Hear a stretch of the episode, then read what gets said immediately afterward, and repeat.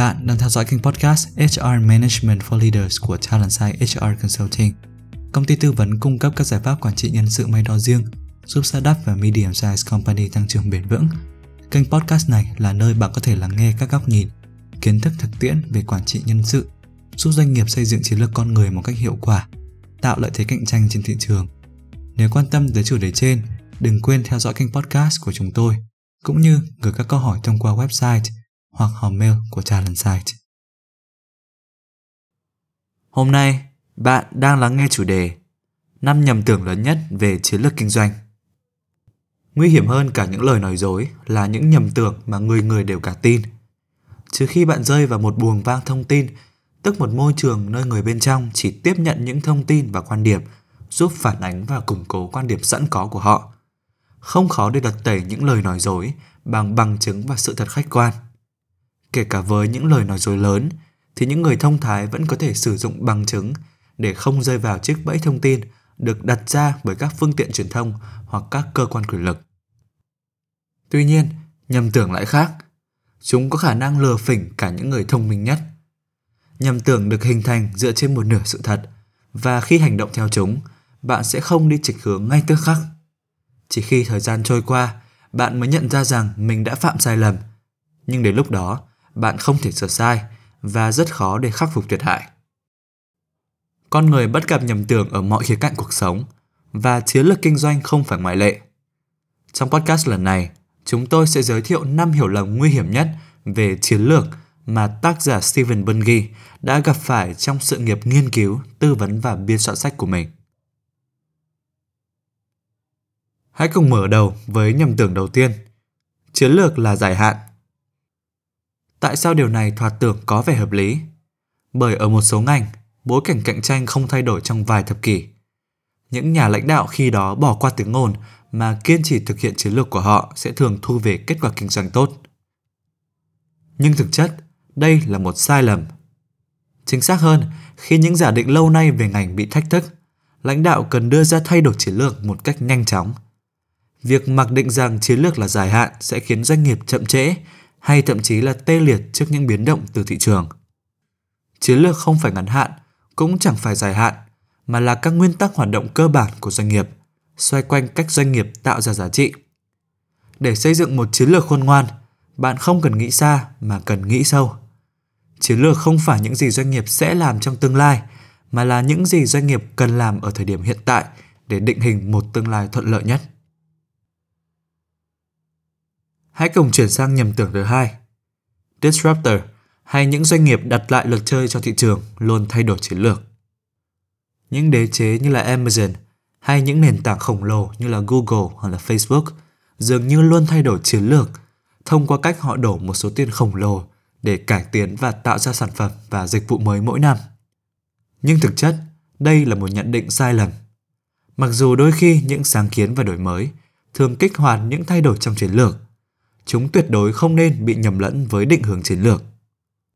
Trong trường hợp của Amazon và các đế chế công nghệ khác, hầu hết các sản phẩm và dịch vụ mới hoặc được cải tiến đều phản ánh duy nhất một chiến lược và chiến lược này đã được định nghĩa và biết đến kể từ những năm 1960. Bruce Henderson, nhà sáng lập của tập đoàn tư vấn Boston, đã quan sát và nhận thấy rằng đối với đa số doanh nghiệp ở thời điểm bấy giờ, chi phí sản xuất sẽ giảm một khoản nhất định mỗi khi sản lượng tăng gấp đôi.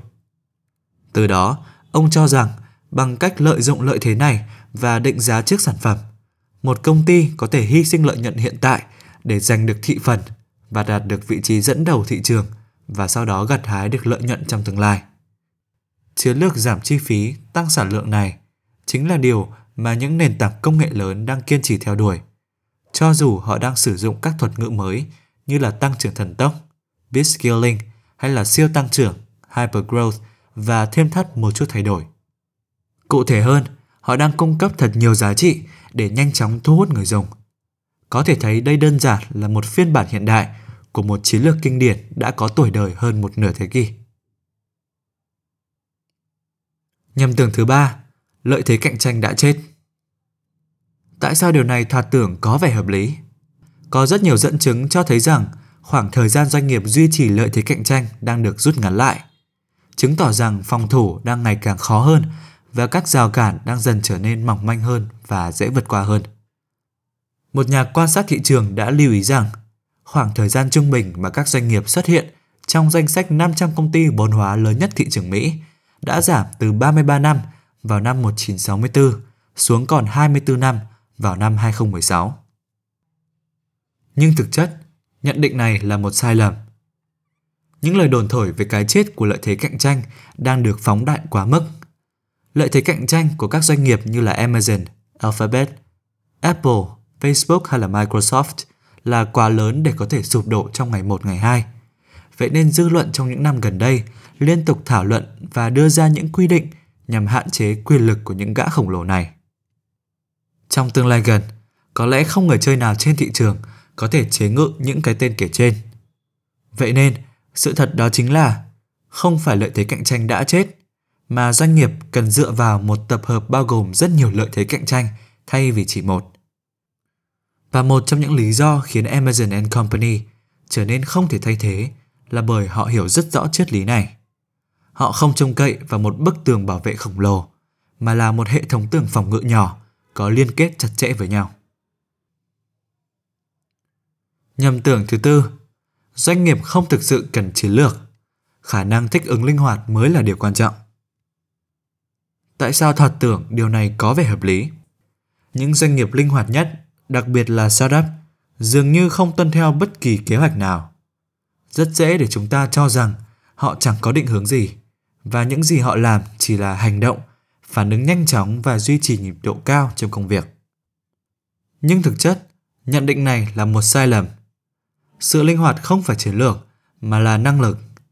Nó mang lại lợi ích ngay lập tức, nhưng không thể tác động lâu dài đến vị thế cạnh tranh của doanh nghiệp, trừ khi đằng sau là một chiến lược đúng đắn nhằm quản trị năng lực này. Việc những công ty startup thành công không hành động theo kế hoạch cố định không có nghĩa là họ không có chiến lược. Chiến lược rất khác với kế hoạch, bởi đây là không đưa ra quyết định và vẫn có thể được áp dụng khi bối cảnh kinh doanh thay đổi rất nhiều công ty khởi nghiệp thất bại vì đã rơi vào cái bẫy này. Họ thay đổi xoành sạch trước thị trường nhưng không thể thành công. Ngược lại, những công ty khởi nghiệp thành công dành rất nhiều tâm trí để nghiên cứu, thử nghiệm, chấp nhận sai lầm nhằm xây dựng nền móng vững chắc cho hoạt động kinh doanh. Họ buộc phải làm như vậy vì nguồn lực có giới hạn. Nếu thiếu đi chiến lược chặt chẽ, startup sẽ đưa ra quyết định phân bổ nguồn lực kém.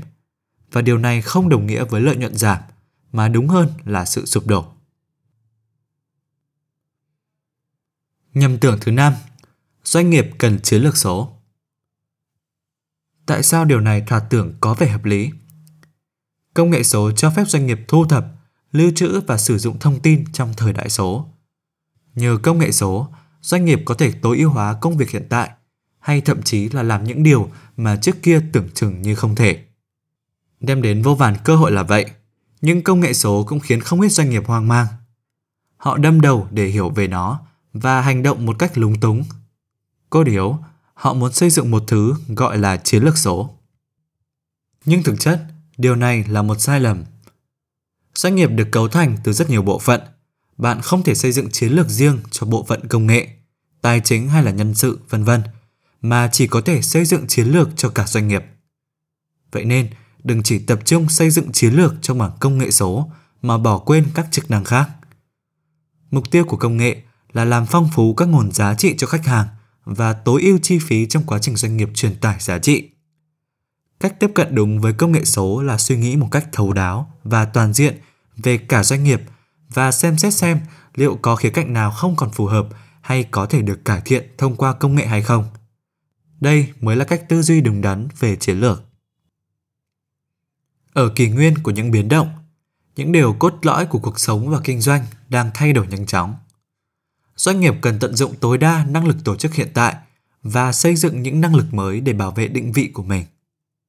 Đồng thời, hãy hiểu rõ đâu là những khía cạnh hoạt động trong kinh doanh và vận hành đem lại nhiều lợi ích nhất để nhanh chóng điều chỉnh nguồn lực đầu tư.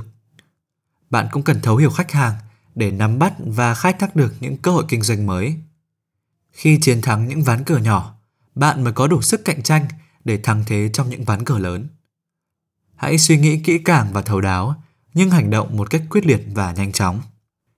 Đúng vậy, chiến lược tức nghệ thuật đưa ra quyết định và hành động dưới những tình huống khó khăn nhất, vẫn luôn là nguyên liệu không thể thay thế của sự thành công. Cảm ơn vì đã dành thời gian lắng nghe và tham khảo podcast của chúng tôi. Bạn biết đấy, dù là tìm kiếm cơ hội tăng trưởng, triển khai chiến lược mới hay tập trung giảm thiểu chi phí vận hành hoặc chuyển đổi hoàn toàn văn hóa doanh nghiệp, bạn đều cần một đội ngũ tài năng có tính cam kết cao để hiện thực hóa các mục tiêu trên. Nếu cần bất kỳ sự hỗ trợ nào để giải quyết các vấn đề liên quan đến nguồn nhân lực, đừng ngần ngại liên hệ với chúng tôi thông qua website Talentside HR Consulting Services và cũng đừng quên ủng hộ chúng tôi bằng cách để lại góp ý và đánh giá trên kênh podcast. Chúc bạn một ngày làm việc hiệu quả và tràn ngập niềm vui.